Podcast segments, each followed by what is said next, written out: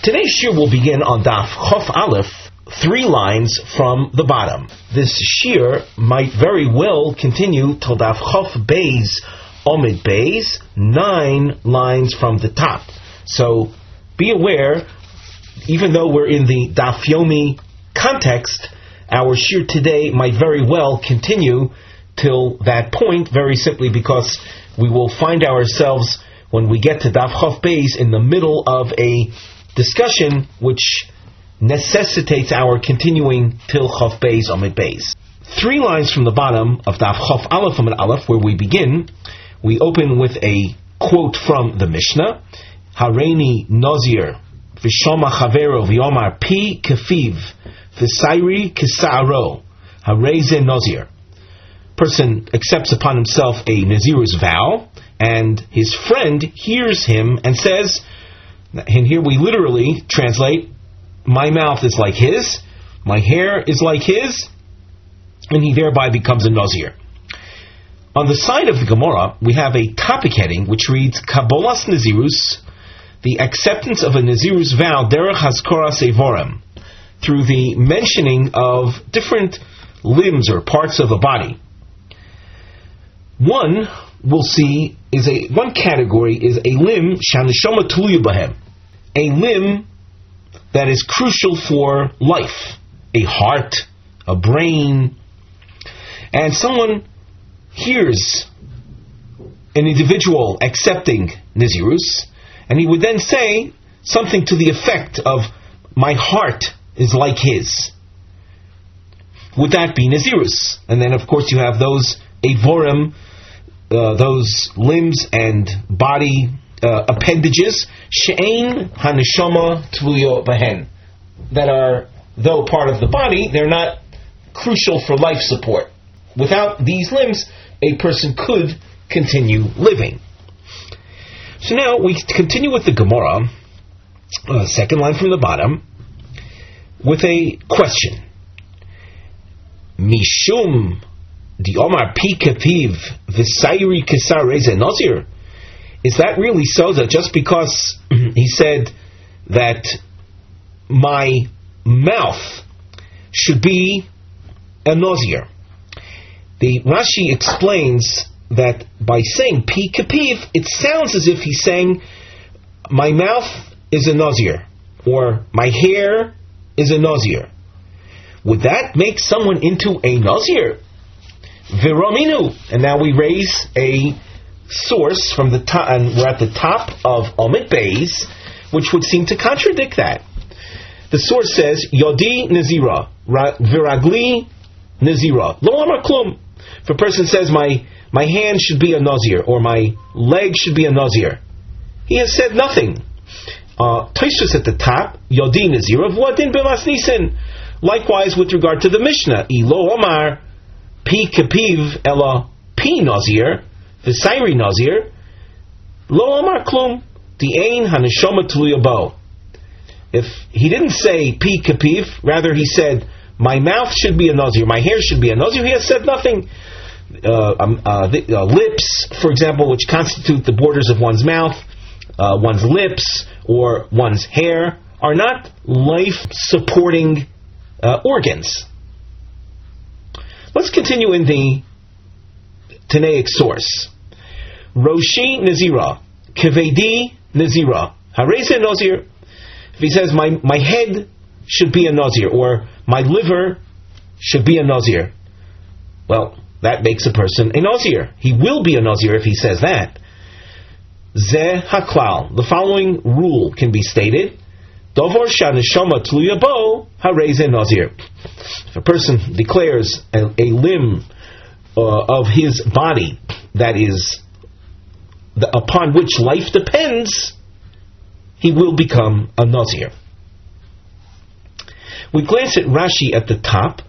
For Amini klal upeveser lo havi dovar shaneshama tluya bo. A uh, hair or lips do not constitute a life-based organ. The guy is the sayer of a chotich leniv svasayim lomayas. If he cuts off his hair, he cuts off his lips, he won't die. Therefore, we have to try to understand the Mishnah where he said Pi Kapiv and Sairi Kesairo, he does become a Nazir, how is that to be understood? The Gemara answers, Omar of Yehuda, the Omar Hachi. What he said in the Mishnah is, Ya'aseh pi kapiv, v'sairi kisairo, miloguz. Oh, let me read that again. I skipped an important word. Ya'aseh pi kapiv miyayin. Let my mouth be like his mouth with regard to wine. And since he heard his friend accept Nazirus, and he said, I want my mouth to be like his mouth with regard to wine, he becomes a Nazir. This is this, uh, namely our Mishnah, is in contrast to this Tanaic source that we quoted at the top, where there was no Nazir in the background. In the source we read at the top, the speaker was the initial speaker. There wasn't a previous regular Nazirus acceptor. So if you pop out of the blue and say, I want my hand to be a Nazir, you've said nothing. In the Mishnah, there was a person who was a speaker, a person who had accepted upon himself Nazirus previously.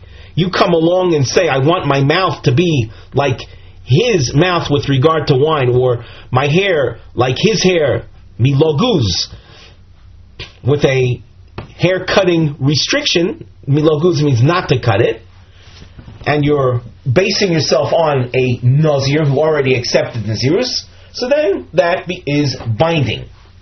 If you're an initial speaker and you say, my hand should be a Nazir, my leg should be a Nazir, you've said nothing. However, under circumstances like that, if you re- make reference to an Aver Shahanishoma Tliyabo, a life essential limb, then even though there's no previous speaker, but if you say you, you want your heart to be a Nazir, you're essentially saying you want yourself to be a Nazir. The Gemara continues, again a quote from the Mishnah, Hareini Nazira v'shoma bailov yomar vani, Eino Yochol Lahafer. A woman initiated the Naziru. She said, I want to be a Nazir. The husband heard that and said, Vani, and I too. So he cannot undo the Nazirus. He can't, he can't be Mefer, his wife's Nazirus. Why that is so? So as we go on in the Gemara, we'll touch on that more. On the side, we have a note say a topic heading, and here you can see we indicate ad chof beis on beis. we have one topic that lasts till chof beis on beis. Hence, the need for us to continue beyond the standard daf yomi quota in order to uh, avoid stopping in the middle of a discussion. The topic reads Baal me'aker okar me'ikoro. When a husband absolves his wife of her vows. On the day that he heard his wife vow, so the Torah has a provision that a husband can remove, can erase, can void, uh, absolve her of that vow. When he does so, does that constitute an absolution from the very source, from the initial point that she vowed? Rak miyom? Or is it a an absolution only from the day that he issues his objection to the vow, his hafora. You could have a situation where the woman had vowed uh, in private many days before, uh, or in front of other people, and the husband became aware of it many days later. If upon his becoming aware of it that very same day that he becomes aware of it, he is Mefer, so the vow that his wife took is absolved. But as we said, does it work retroactively to the point that she made the vow initially, or is it an absolution from only the time of the absolution onwards? Nafka mina, there would be a practical difference between these two sides of analysis. Beisha shenozra, a woman who had taken upon herself nazirus, be'oimra ve'ani, where a second woman or a second person, after hearing the woman's vow, the second woman said, Vani, Achrei, Shishoma Rishona Nazeres, after she heard the first woman make the Nazir's vow, Vishoma Bailo Shel Rishoni Vahofer, and then the husband of the first woman absolves her of the vow, Ma Din Hashniya, what will the law be regarding that second woman who had said Va'ani? If you say that the absolution works in a retroactive fashion to the very beginning, that would mean that the initial woman had no vow. It was uprooted. It didn't exist. And in, when we say it didn't exist in halachic terms, it didn't exist. It may very well be that she observed her vow for the several days until the husband heard of it, until the husband got wind of it. Nevertheless, the side of analysis says me'aka okar that the husband uproots it from its very origin. That means, in halachic terms, there was now retroactively no vow. If there was no vow, so there was nothing for the second woman to attach herself to, to link upon, and hence the second woman would be without a Nazir's vow as well. If, however, you say that it's Megas Gaias, that the husband's absolution works only from the time of hearing of the vow onwards, and the friend had linked herself to the vow earlier, so the linkage works, it binds the second woman. The second woman remains bound. And the fact that the husband of the first woman um, uh, absolves her of the vow uh, from from now onwards, that's uh, well, that's a private matter between the uh, the husband and the wife, or more specifically, the first woman from this point on has no vow, but the second woman who had linked into the first woman's vow previously, she remains bound. So now that's the opening uh, question of the Gemara. So you take note of the fact that when we turn to the Gemara text, you notice a long question marking. Following that, you'll notice triangles. If you skim, uh, uh, skim down the page, you'll notice triangles appearing in two different directions. And under our uh, Mivneh heading, we explain the triangles, but even before we look at the Mivneh, scroll ahead or turn ahead to Daf Chof Beis. You see on Chof Beis, on an Aleph, the uh, triangle marking scheme continues. Again, you'll see them appearing in two different directions. This discussion, as we mentioned earlier, continues to Daf Chof Beis Amid Beis. On Daf, on uh, uh, our now, Daf now, on the side, the Mivneh, where you see the triangle, we highlight the expression Toshma, with the point facing up, Lekivun Me'aka Okar. These will be attempts to show that the husband's absolution is a retroactive one. And the inverted triangle, the kivun megis gaias, an attempt to show that it's only from the point of absolution onwards that the uh, is uh, erased. When you notice the double underline, you'll see that the word le'olam is featured, or later on, a, the equivalent thereof when on uh, Chof Beis Amid Aleph. The double underline represents dechia, a rejection of whatever uh, was trying to be proven. Now the Gemara, hopefully the uh, sugi has been mapped out.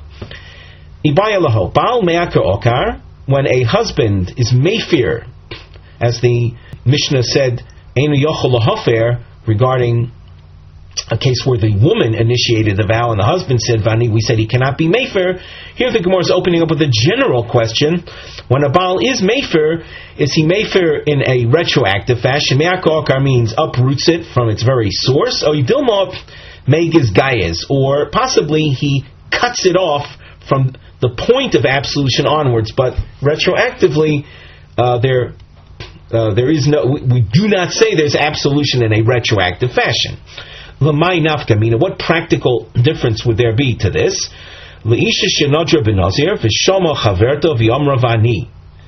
A woman who had accepted Nazirus, a second woman, her friend comes and says, I too, law, and the husband of the first woman comes along and is Mayfair, he absolves his wife of her vow. E if you say that the absolution is retroactive, is uprooting it from its source, Hahi Nami Ishtaroi, the second woman is also then released from her vow. If there was no first vow, then there was no there was no vow upon which the second woman could have linked herself. The Amris Megis Gaias, if you say, however, the absolution is from the point of absolution onwards, but not retroactively, then Ihi Ishtaroi, the first woman, the the uh, the wife, is released from this point onwards. Chaverta Asira, but the second woman who had linked into a previously existing vow remains bound. My. So the question is, what is the din? Tashma. We introduce a source. Um, in fact, our Mishnah, the, uh, the quote we saw before, and this is an attempt to show that the husband would be Mayfair, be absolving in a retroactive fashion. Toshma Hareni nizira, a woman accepted upon herself Nazirus Vishoma Bailov Yomar Vani, and the husband heard it and he said, I too, Eno Yochol Lahafer. The husband cannot uh, absolve that vow.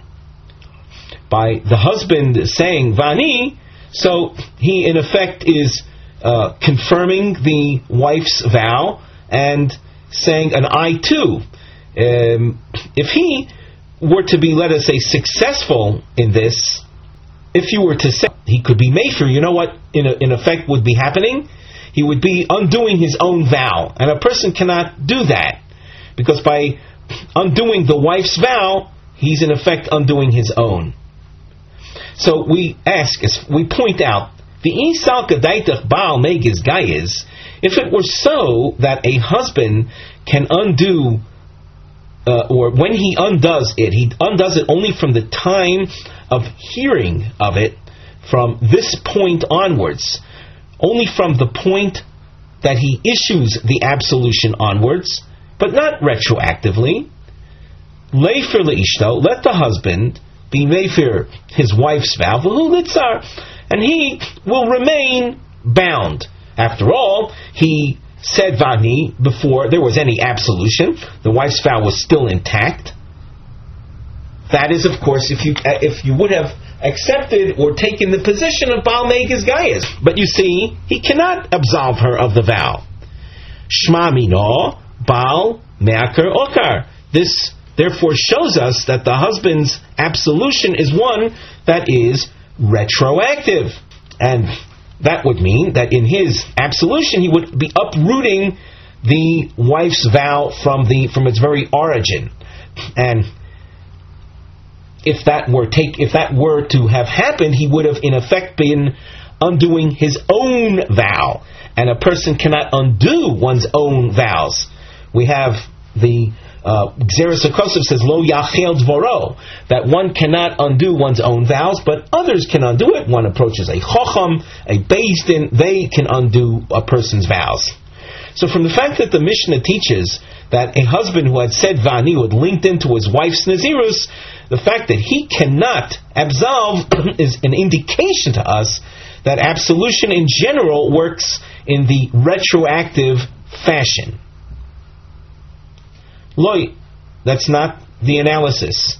I will tell you that in general, absolution is effective only from the point it is made, not retroactive. Ubedinu delay for law, and technically speaking, this uh, husband should have been able to been mayfair. Here, however, he cannot for a technical reason. Vahainu time delomotzi mayfair. Here, the reason he cannot absolve Kevon Diomar Lovani, since the husband said, and I too, Keman Domar Lichidami, it's as if he confirmed her vow.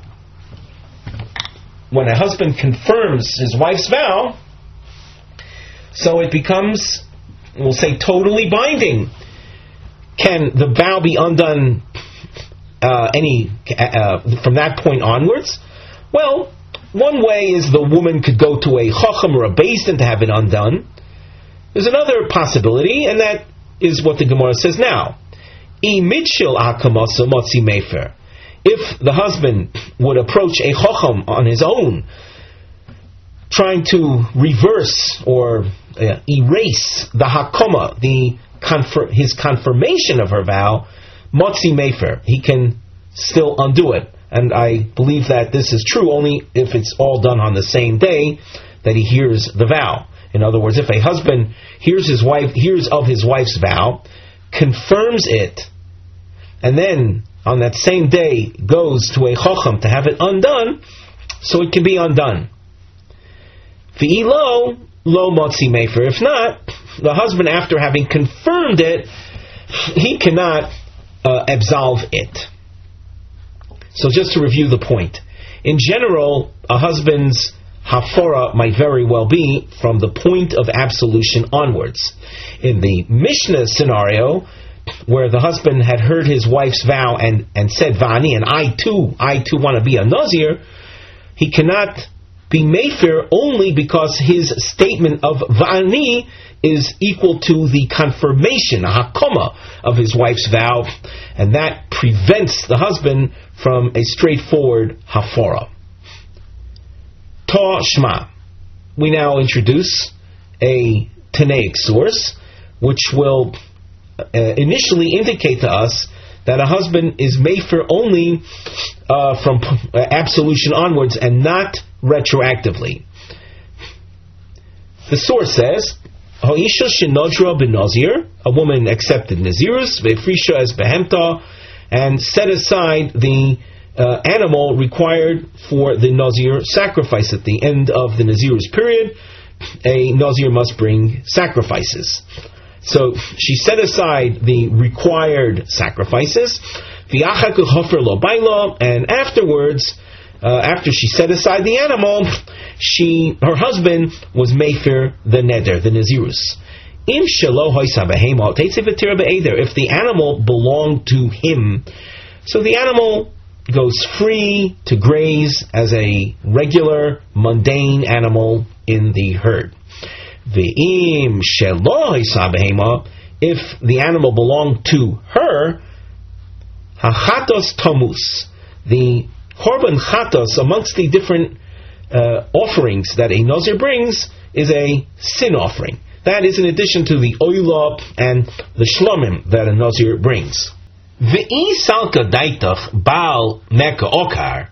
If you were to think that the husband's absolution is retroactive, meaning that there really was no vow to begin with, luchulin, then the uh, animal, though owned by the wife that she had dedicated as a chatos, should go free, should go retur- return to being a mundane, non-sanctified animal.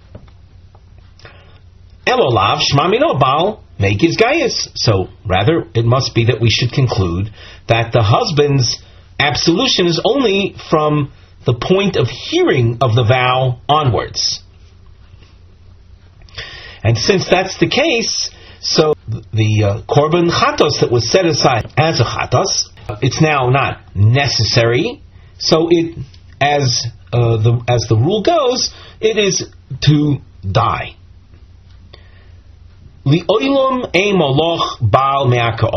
I'll tell you that in general, a husband's annulment of his wife's vow is retroactive. You'll ask, well, what about the behemoth, the chatos? Why doesn't it go free? Why doesn't it become, we'll say, unsanctified? For hainu taima. The reason the sin offering is set aside to die Kevon did tzricha kapara, since the woman needs atonement. You'll ask, why does she need atonement? Well, the husband absolving, as we're saying now, even though it's uprooting it from the origin, technically speaking, till he issued his absolution, she had deprived herself from wine. She didn't know he was going to absolve it from the from when she made the vow. When she made the vow, she was serious about it, and she was observing Nazirus. True halachic Nazirus is uprooted from the origin, but on a practical basis, she had deprived herself from wine. And we have learned in the past, based on the opinion of Rablozar Kapor, that self-imposed deprivation, when you're depriving yourself from uh, items that are ordin- that are otherwise allowed, is something that's considered sinful.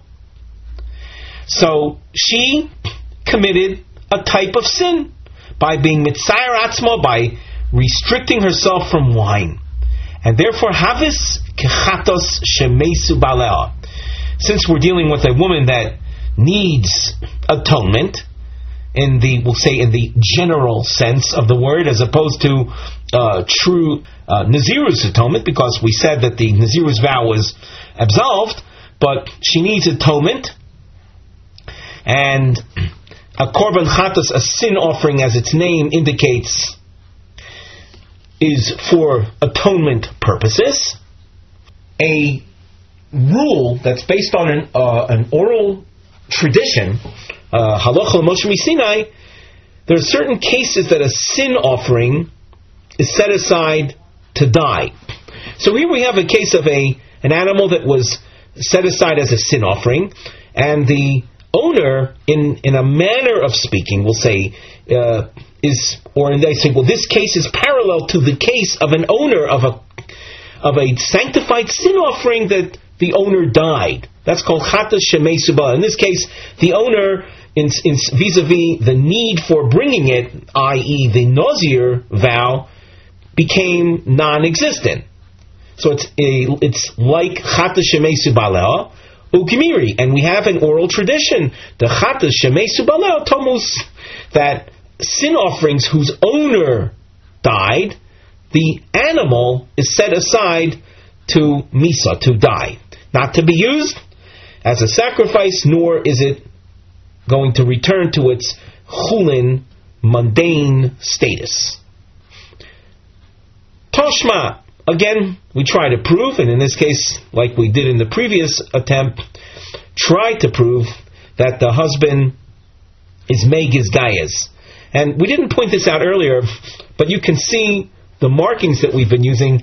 We have dashed underline and a squiggle underline. Uh, the dash underline highlighted what uh, what is not going to be proven initially. The squiggle underline highlights that which we think we've proven. So that in the first triangle with the point facing up, you can see shortly thereafter there was a squiggle underline, Shmamino Baal Me'akokar. In two, and now in three, you'll see the squiggle underlining is Shmamino that Baal Megiz Gaias. So we uh, continue now with triangle number three.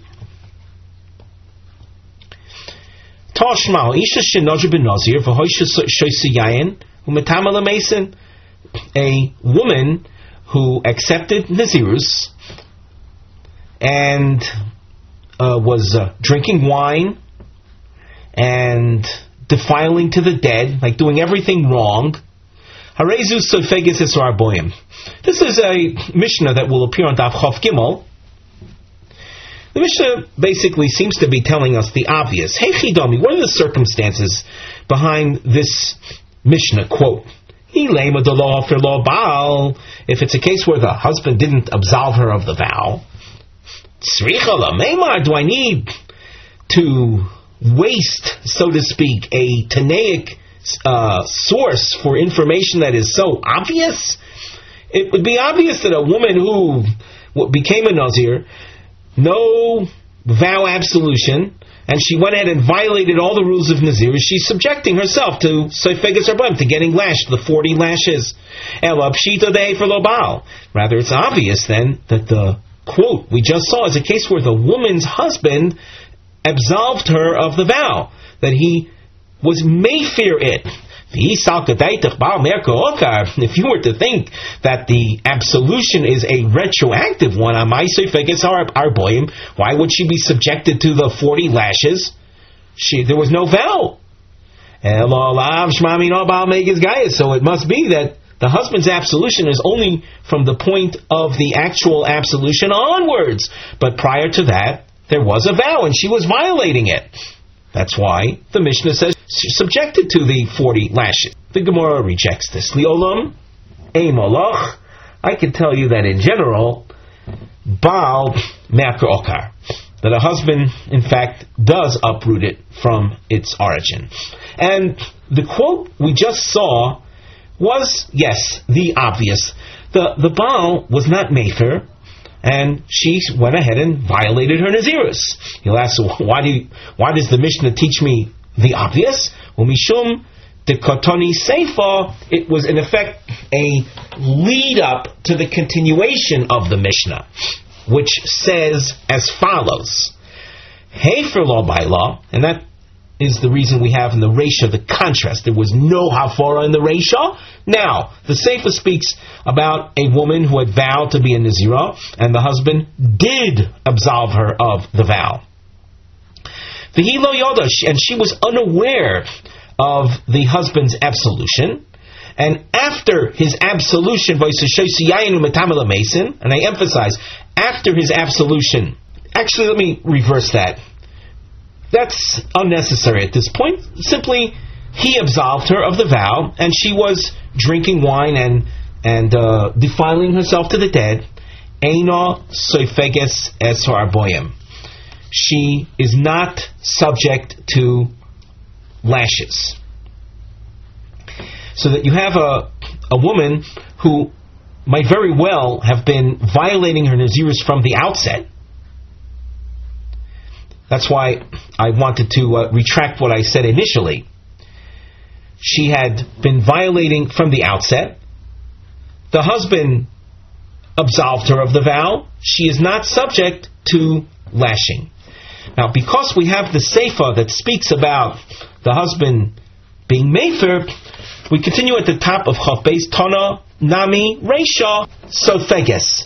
The Reisha spoke about being lashed, we'll say, in contrast to the Seifa case, where she, it said, where the husband absolved her, she's not subject to the lashing. Therefore, the Reisha speaks about a case where the husband had not absolved whatsoever, and she is subject to the lashing.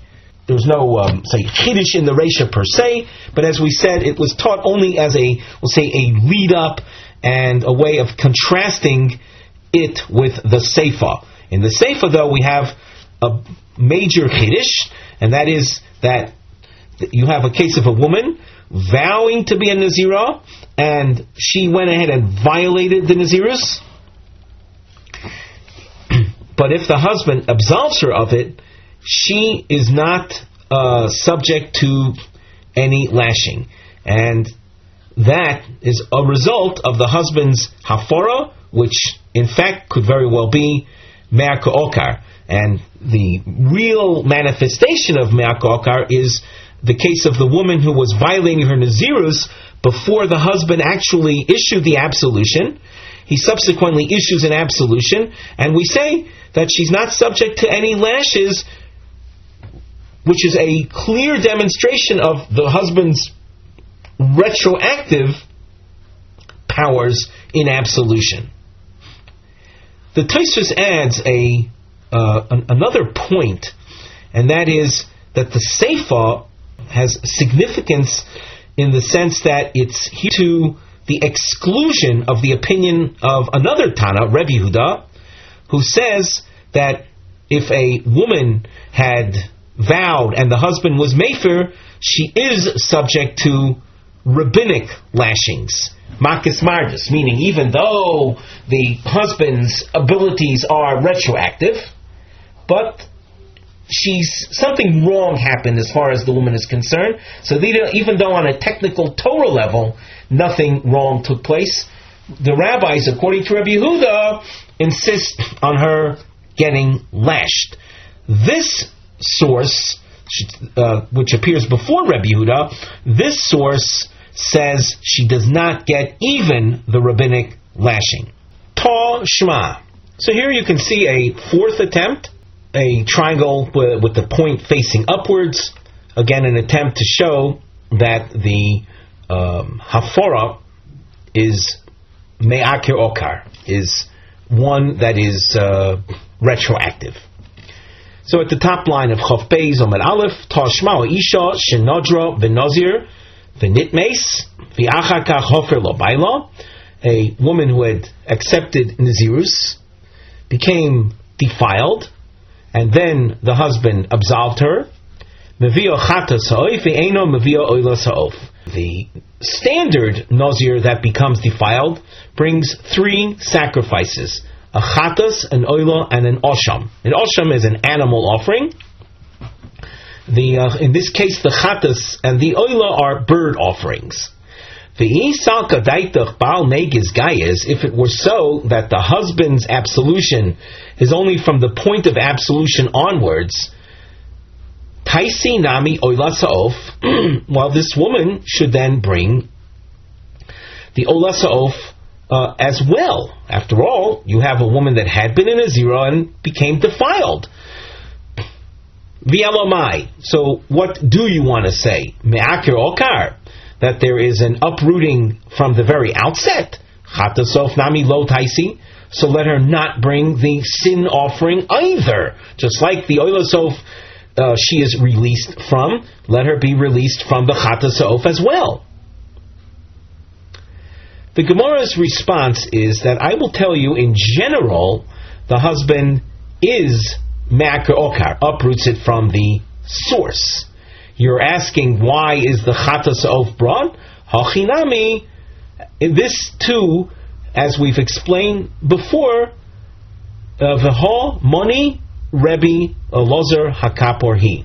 The hachinami means, in fact, the husband is oiker from the very source, and the reason for the Chatas sin offering being brought here is because this is in accordance with Rebbe Zar Kapor, who is featured now in this upcoming source that we referred to earlier, that holds the mere uh, self-imposed restraint from allowed things is problematic, is sinful. So in that sense, because of the sinfulness aspect of her behavior, there is room for a sin offering uh, in this scenario. Desanya, Rebbe Lozer Akapur Bribi, the great Rebbe Lozer Akapur Omer, Ma Lomar Me'asher Choto Al Hanefesh. The Posuk makes reference to the uh, sin having been uh, committed by the Nazir. nefesh chotazeh. What sin did the Nazir uh, commit? That the pasuk has to make reference to a sin. Because he restricted himself from wine, he is called a sinner. From this we can uh, suggest kalvachomer logic. Mind you, the Torah refers to the Nazir as a sinner, and what did he do? He restricted himself from wine. He didn't restrict himself from uh, from hamburgers or from uh, from cake, and yet for the self-imposed restriction of wine alone, he's called a sinner. Someone who restricts himself from all things all the more so they would be termed a sinner. So, with that in mind, we understand why, even though the husband uproots from the very origin, why the source says that she brings a chatos ha'of. We continue in the Gemara, Toshma desanya behedya. Here we have what uh, appears to be a, we'll say, a clear uh, proof that the husband is Megiz Gayez. Hoisha Shenodra Benozir. Vishoma Chavert of Amravani. a woman accepted Nazirus, her friend hears it and says, I too, and the husband of the first woman comes and absolves his wife's uh, vow. He muteris, the wife is free. The chaverta asura, and the friend remains bound. Now, uh, according to the Bach's Girsa, we continue reading Rabbi Shimon Oimer. We skip the bracketed section momentarily. Rabbi Shimon Oimer, im omro law hareini kimosech, if the friend says, I am like you, shtehen mutaros, then by the fact that the friend, uh, will say, patterned herself, we used to use the term carbon copied herself, after the first woman, with the absolution enjoyed by the first woman, the second woman's vow would also be released. From the source, especially from what the Tanakama said, we see very clearly Shma Mino Baal Megiz Gayez. We see from here that the husband's absolution powers are from that point onwards, but not retroactively. And that having been said, we understand why Chaverta Asura, why the second woman remains Asura. We continue at the top of Chof Beis Amid Beis, and we have to point out that the next uh, the next couple lines of Gemara, in other words, the point of the next Gemara is really the subject of quite a bit of, we'll say, um, uh, disagreement amongst the Gemara commentaries.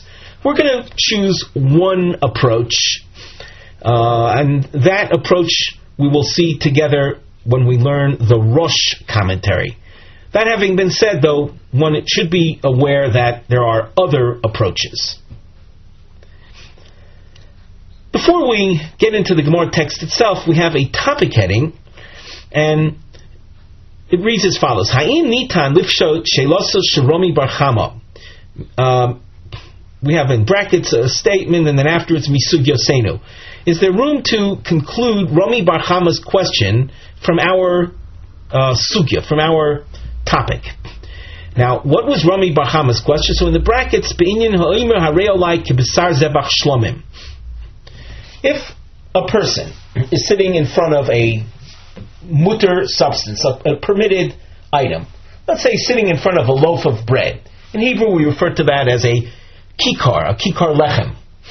And the person says, I consider upon myself this kikar lechem, or I, I consider this kikar lechem as besar zevach shlomim, as the meat of a shlomim sacrifice.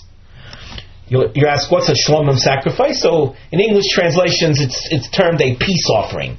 That doesn't tell us too much about what a shlomim is, but on, in, in practical terms, if philosophically, of course, it does describe what it is, but in practical terms, a, a shlomim is a sacrifice that is, first of all, it's considered kachim kalim. It's a low-level sanctity uh, sacrifice. When you sanctify it so you're not allowed to benefit from it, when it's slaughtered and the blood is sprinkled on the altar, so the meat is then something that you are allowed to benefit from. You you eat it. That's in contrast to uh, an olah sacrifice where which is completely burnt.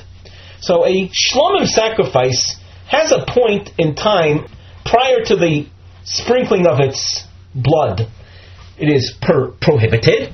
After the sprinkling of the blood, it is permitted.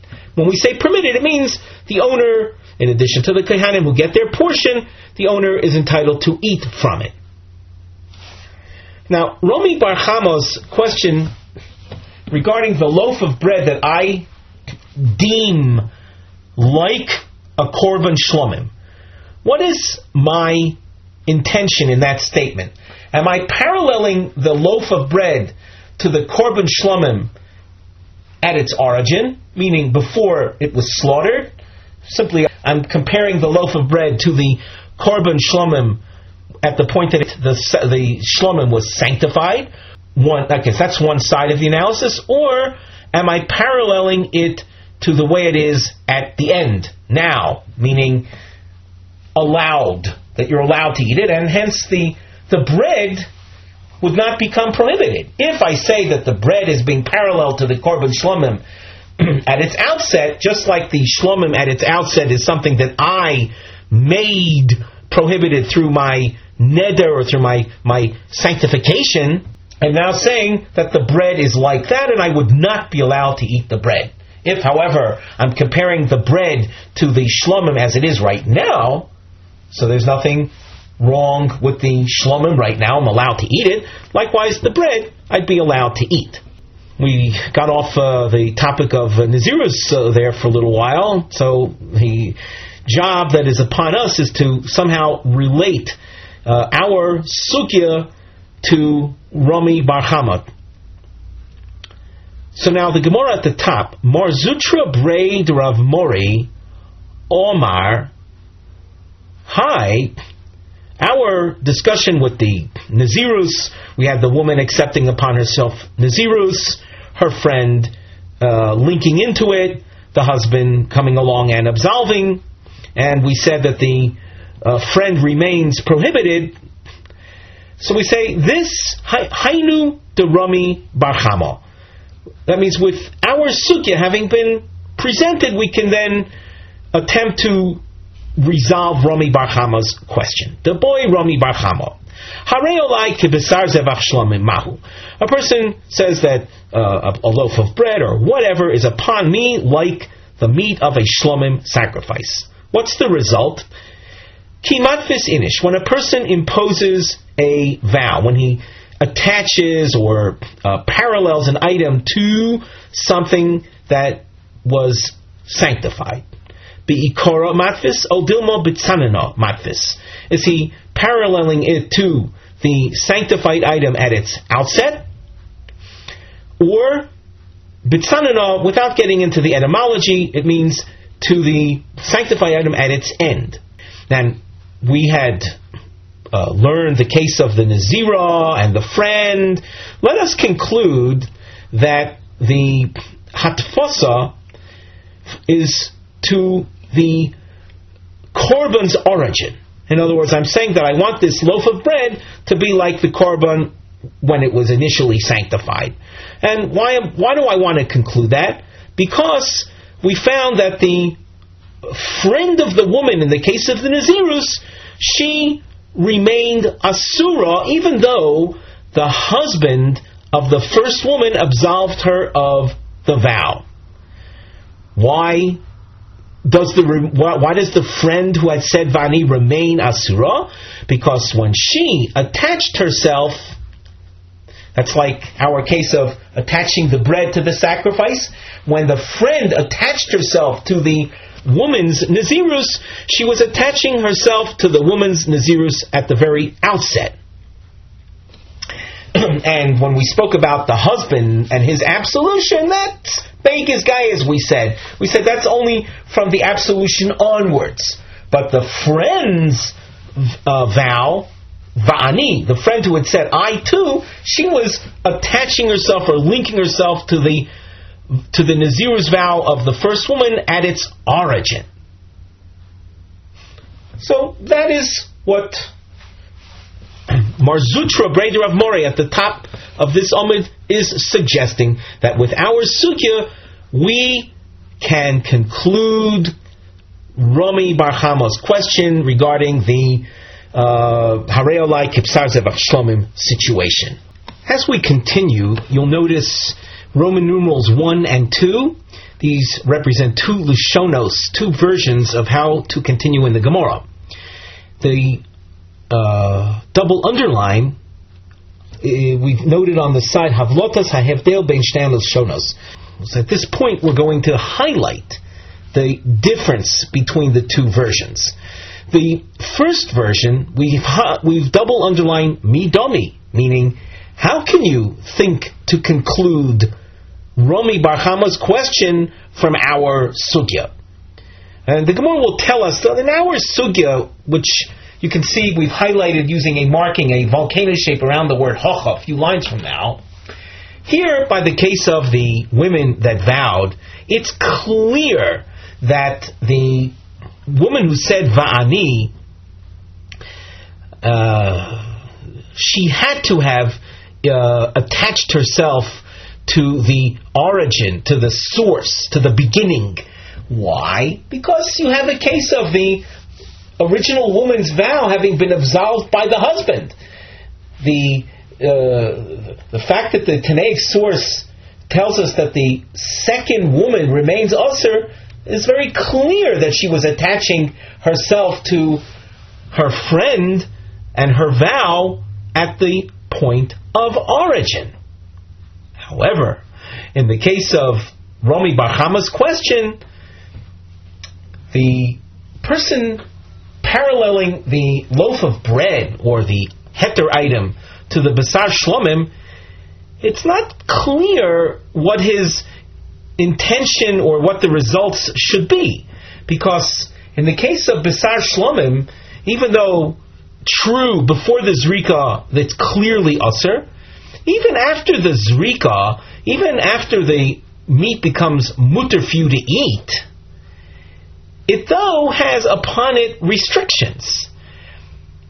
You can't eat it outside of Yerushalayim. You can't eat it wherever you want. It has sanctity to it.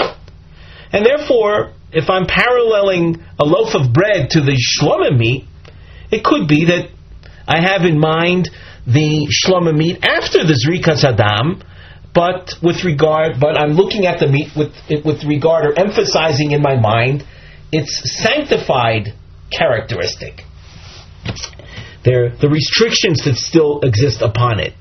So therefore, there is room to think that when I'm paralleling the bread to the shlomim, it's bitsanana to it as it is, even at the end.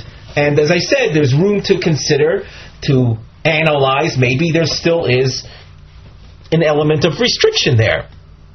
So for our purposes, what Marzutra Breder of Mori was suggesting, that from our sugya with the, the, the woman and her Nazira vow, and the second woman attaching herself and finding that the second woman remains usher, even though the husband annulled it, that doesn't uh, show me with total clarity what the case would be that Romi Barchamo had featured with the paralleling to the Psar Zevach Shlomim.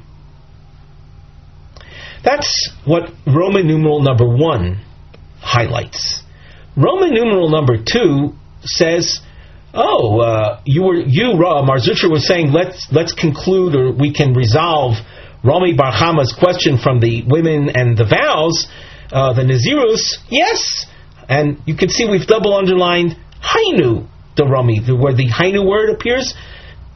Hainu means yes, this is just like the issue Rami Barhama was raising, and let us therefore conclude his question that the woman, when she says Vani, that is, the person when he says that I want the the bread to be like the Basar Zevach Shlomim, he must be referring to it, the Shlomim at its outset. Now let's read that in the Gemara. Me dummy. Roman numeral one, as we said, shows us that you can't be so sure as Marzutra was that the issue of Romi Barchamo, the, uh, the, the parallel to Psar Zevach Shomim, can be resolved from the case of the Nazirus. Hasam, Keva Dioma Hareo like Psar Zevach Shlomim, in the case where someone said that he wants this loaf of bread to be upon him like Shlomim meat, even after the blood is sprinkled. Motzi ochile bachutz. Do you think that you can eat it wherever you want? Mikdash Kodesh. It has sanctity to it. You can't eat it bachutz, meaning outside Yerushalayim, just wherever you want. So therefore, there is room to think that when a person parallels the bread to the Psar Zevach Shomim, he might have in mind the the Zevach Shlomim as it is right now, Bitsinina at the end, with its sanctity element still attached to it. Aval in the case of the women and the Nazirus, there, if you were to think that the second woman is paralleling her Nazirus to the first woman at the end, for Labaila, the husband already had at that point had absolved the first woman of her vow. So the second woman and the ruling of the Mishnah that the second woman's vow remains intact. We say the second woman is Asura. There it's clear that that second woman had been attaching herself to the first woman's vow at its origin, at the Ikora. So, with that having been said, we see that the case of Kibsar, like Kibsar Zevach isn't so similar to the case of the uh, women and the Nazirus. Ika the Amri, another approach is Hainu the Rami Barchama Vadai. The Tosus at the top says Ika the Amri Hainu the Rami Barchama Vadai. Ika lemifshat bayad Rami mi Brisa Deliel Yes, we can, we are able to conclude Rami Barhama's question from the Brisa before.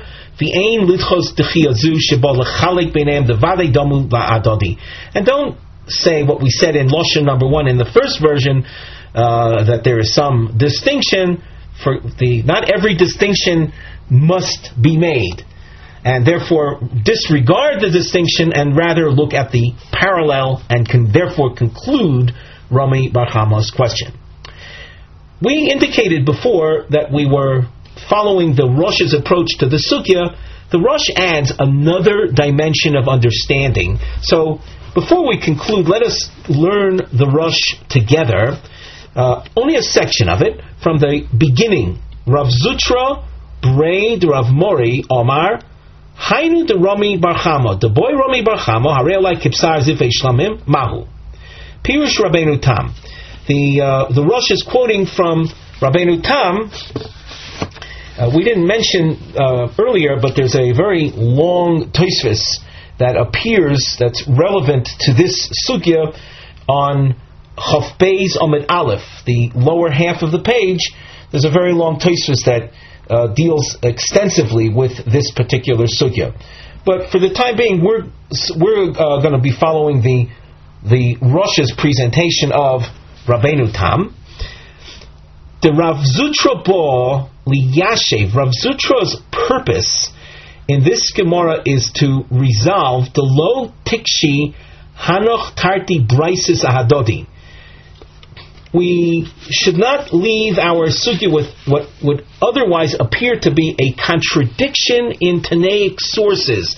The Tanaic sources referred to earlier. Umitochkach, and with our resolving of the sources, tifshot by the Rami Barchama. Usfirule the Razutra, the Kulu Tanoi Savri, all Tanoim really hold Baal Merker Okar. Kidemuchuch Braisa Kamaisa, that a uh, Baal, a husband, when he absolves, he absolves from the very outset.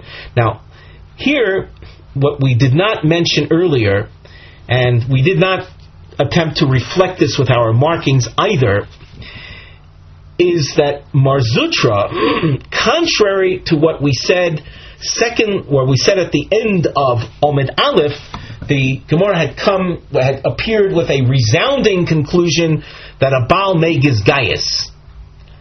According to Marzutra and the Rabbeinu Tam's approach, don't say that. Don't come out with a resounding conclusion that a Baal is Megiz Gayez, but rather all Tanoim will agree that a Baal, a husband, uproots from its origin. From the fact that the earlier Tanaic source said Mideino Mevia Oilas Ha'oif that we saw the woman who had vowed to be a Nazir and she became defiled the husband annulled her vow, she doesn't bring the Olasof. Why is she not bringing the Olasof? Because the vow was uprooted from the outset, and whatever defilement she did was not in violation of a Nazirus.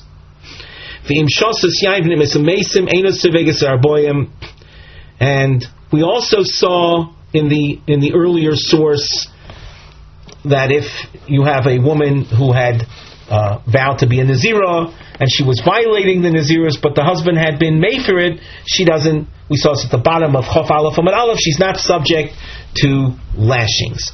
Well, all of, all of these sources indicate that the uprooting is, that is the, the Baal's Hafora, the uh, absolution is an uprooting from the outset. Brisa basraisa, and even so, the last source that we saw at the bottom of Omed Aleph, of Chof Beis Omed Aleph, the Chaverta Asura, the friend who had said Vani, she remains prohibited. Mishum de ikora komatvis.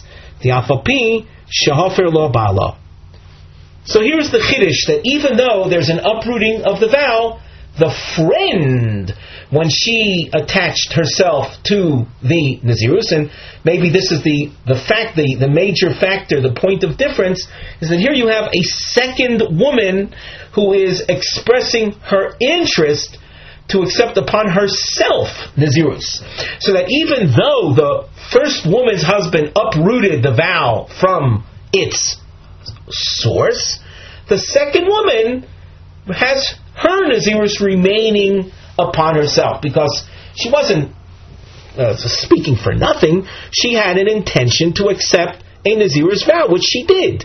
She did uh, uh, before the husband ever annulled. So, since you're dealing with a second woman, and a, we'll say a personal uh, vow, that remains even though the husband of the first woman was Mefer. The Tifshot Mehacha the Rami Barchamo Perikamid Dorim. Let us conclude Rami's question that appears in the first chapter of of uh, Maseches Nedarim Im Hoya Lefon of Bosters of Shlomim Liachar Zrika. If there was lying in front of a person some meat Shlomim meat after the Zrika Sadam V'Yomar Peros Halalu Kozeh Mahu. And someone said, I want these fruits, we used the example before of a loaf of bread, to be like the meat. The meat that right now is shloma meat after the zrika sadam, after the blood sprinkling. Mi amrina on bi'ikr, kamoshe lifnei zrika komatfis v'asir. Do we say that the intention of the speaker is to compare the fruits to the meat before the zrika, and the fruits would be asir? would be prohibited. O dilmo bitzinino kamatvis kamoshe hoya ato liachar zriko shnitztainin iser the holachlo komatvis, or is the intention to compare the fruits to the uh, shloma meat now after the uh, prohibition has cooled off, so to speak, and is gone, and the fruits would be allowed. From the case involving the women and the vows, let us conclude that the intention of paralleling the fruits to the meat is the meat at its outset, just like the woman who had said Vani is paralleling herself to the first woman at her outset when she made the Nazirus vow. So the point that we saw in the rush was the let's say the role of Marzutra Breder Mori in this sugya was actually to uh, present a new look at the sources that we saw before, namely that all the sources would hold that the Baal is Oiker me'ikora. And in that sense, Marzutra is then differing with the conclusion the Gemara had reached at the bottom of Chof Beis Omed Aleph, where we had said Shma Min Megiz Gayez. With that, we conclude our shiur for today.